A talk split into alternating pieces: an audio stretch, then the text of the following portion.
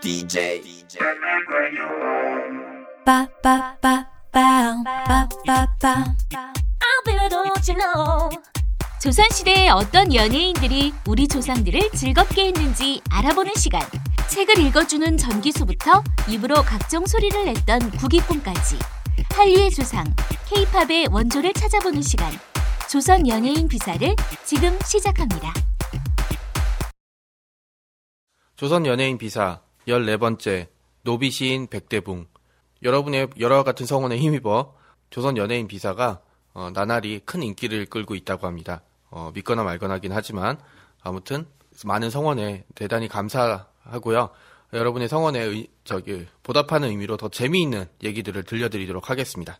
이번 시간에는 노비 시인이라고 제가 말씀드렸죠. 백대붕이라는 대단히 특이한 시인을 알려드리도록 하겠습니다. 지금도 사실은 글 쓰는 사람 중에 시인은 괴짜 취급을 많이 받고 있어요. 왜냐하면 어, 보통 소설가나 뭐 다른 이제 뭐 인문서를 쓰는 사람들은 그래도 기승전결이 있는데 시인들 중에는 기승전결이 없는 분들이 굉장히 많거든요. 그 맥락도 없고 그 다음에 다른 모든 장르의 사람들을 합한 문인들보다 엄청난 양의 술을 마시고 있죠.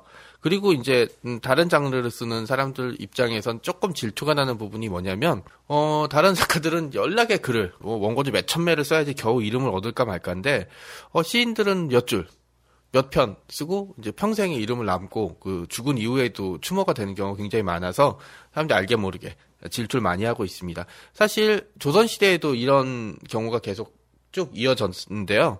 조선은 이제 붓의 나라 그리고 이제 문의 나라였기 때문에 이걸 증명하는 길은 바로 시 시였습니다. 그래서 시를 잘 쓰는 사람은 어떤 대우를 받든지 사실은 이제 어떤 직업에 있든지 간에 대우를 굉장히 잘 받았는데요.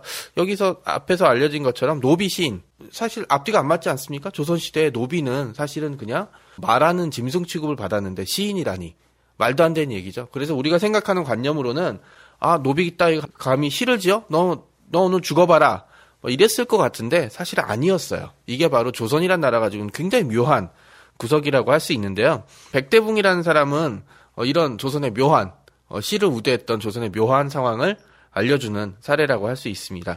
이 사람은 전함사 그러니까 이제 배를 만드는 관청의 노비라고 스스로 밝혔는데요. 어, 관청의 노비라고 했으니까 공노비 로 보시면 됩니다.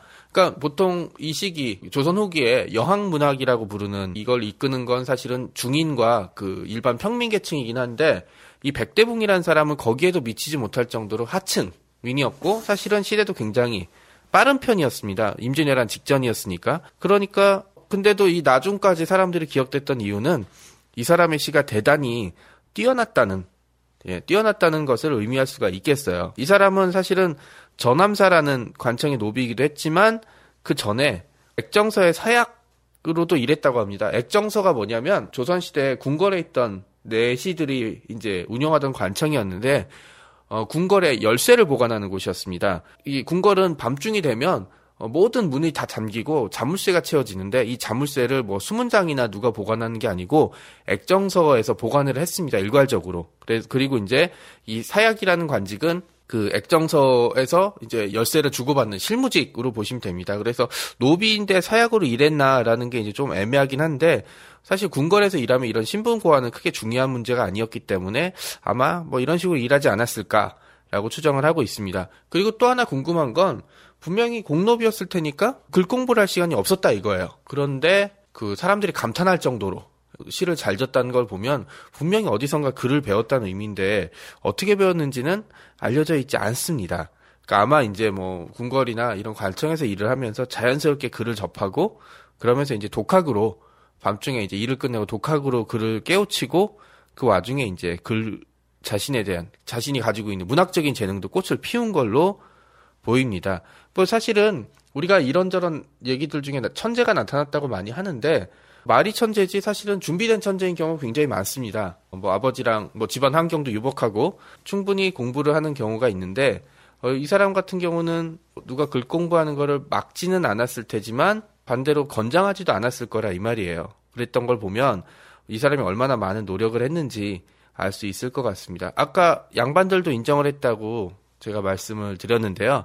누가 인정을 했냐면 우리가 잘 아는 허균 그리고 이제 허균의 형인 허봉도 좀 유명했던 사람인데 이 사람도 이 백대붕이라는 사람의 실력을 인정했다고 합니다. 앞서 얘기한 대로 뭐 딱히 말리거나 화를 내진 않았지만 그렇다고 천안 노비가 시를 잘 짓는다는 이유로 양반들이랑 어울리는 것도 사실은 쉬운 문제가 아니었어요. 예, 그런데도 뭐 허균이나 허봉 같은 인물들이 남겨놨던 기록을 남겨놓고 이 사람에 대해 존중을 했다는 걸 보면 이 사람의 글솜씨, 특히 시를 짓는 솜씨가 얼마나 뛰어났는지 알 수 있죠. 좀 안타까운 건 이 사람이 이제 나중에 음, 남겨놓은 시가 단 두 편 정도밖에 없다는 거예요. 그 중에 한 편이 이제 취음이라는 시인데요. 어떻게 지어졌냐면 술에 취해서 길거리에서 자고 있는데 누가 깨우니까 이 사람이 이제 일어나면서 시로 이렇게 대답했다는 내용입니다.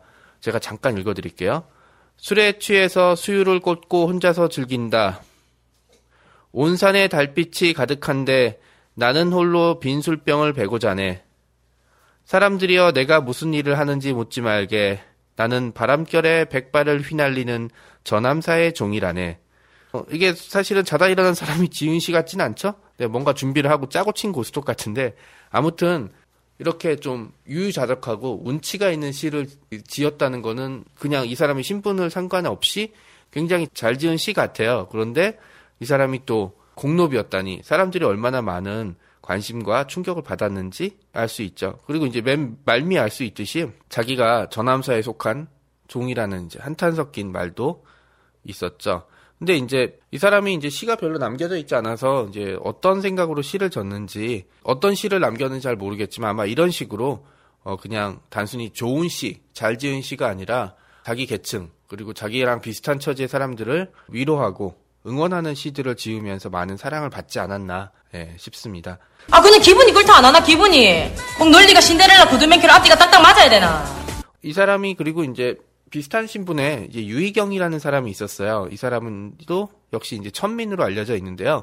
둘 다 이제 재능도 똑같았고 그다음에 무엇보다 이제 신분 똑같았기 때문에 아주 친한 사이가 돼서 같이 시회를 만들었다고 해요. 그러니까 뭐 두 사람 다 뛰어난 문인이긴 했지만 문인이고 뭐 양반들의 존중을 받긴 했지만 모든 양반들이 이 사람을 좋아했을 이 둘을 좋아했을 것 같지는 않고 시회에 참석하는 문제도 쉽게 허락이 되진 않았을 것 같아요. 그래서 아예 두 사람이 시회를 따로 만들었는데 이걸 풍월향도라고 부르는 시회였답니다. 그래서 이 두 사람과 뭐 정치 같은 이제 천인과 그 다음에 이제 뭐 마찬가지 양반한테 홀대받았던 중인들이 참석한 것으로 알려져 있습니다. 이거는 근데 뭐 단순히 그냥 시회를 만들었다 뭐 이렇게 볼 수만은 없는 게 이때 이제 시회라는 거는 일종의 문학단체 겸 약간 종친회 이제 문중 종친회 비슷한 약간 권력이나 압력 단체로도 발전을 할 수가 있을 여지가 많았거든요. 그리고 무엇보다도 양반들의 전유물이었습니다. 시회는 왜냐하면 시를 짓는 건 양반들만 할 수 있었다고 믿고 있었기 때문이죠. 어쨌든 그런데 여기에 대한 도전과 타파가 바로 이제 유희경과 같이 만들었던 풍월향도였는데요. 약간 화랑도 냄새도 나고 그렇죠. 어쨌든 천박한 신분에 이제 구속되어 있었던 사람들이 만들었던 이 풍월향도는 자신과 비슷한 사람들의 처지를 달래는 시들을 많이 지었고 이게 임진왜란과 병자호란 이후 이제 한양이 꽃피웠던 여학 문화 내지는 여학 문학의 신호탄이 되지 않았나 그렇게 생각을 합니다. 이렇게 불우한 처지의 사람들끼리 모여서 만들었던 이 풍월향도라는 시회는 안타깝게도 1592년 임진왜란이 발발하면서 끝이 나게 돼요. 어, 잘 아시다시피 임진왜란이 벌어지니까 어, 조정에서는 이제 이 일을 순변사로 삼아서 남쪽으로 파견을 했는데요. 그때 이 일이 이제 한양에 출발할 때 휘하로 이제 불일 군관들을 뽑, 뽑습니다. 이때 이제 백대붕이 일본에 이제 갔다 온 적이 있다고 해서 이 사람을 이제 자기 부하로 뽑았죠.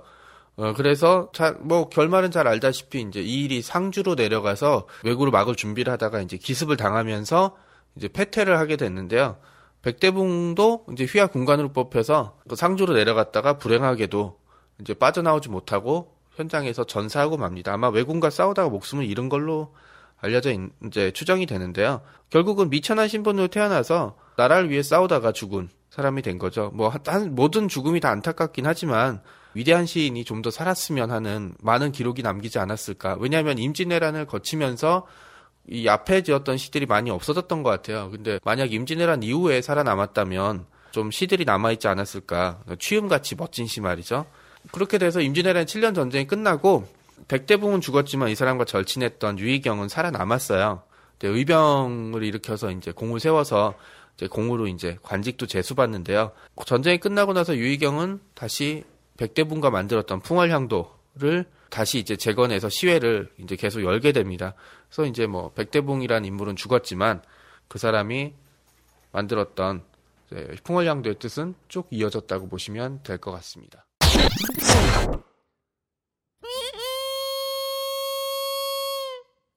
조선 연예인 비사는 스마트 미디어 N이 제작하는 역사 프로그램입니다.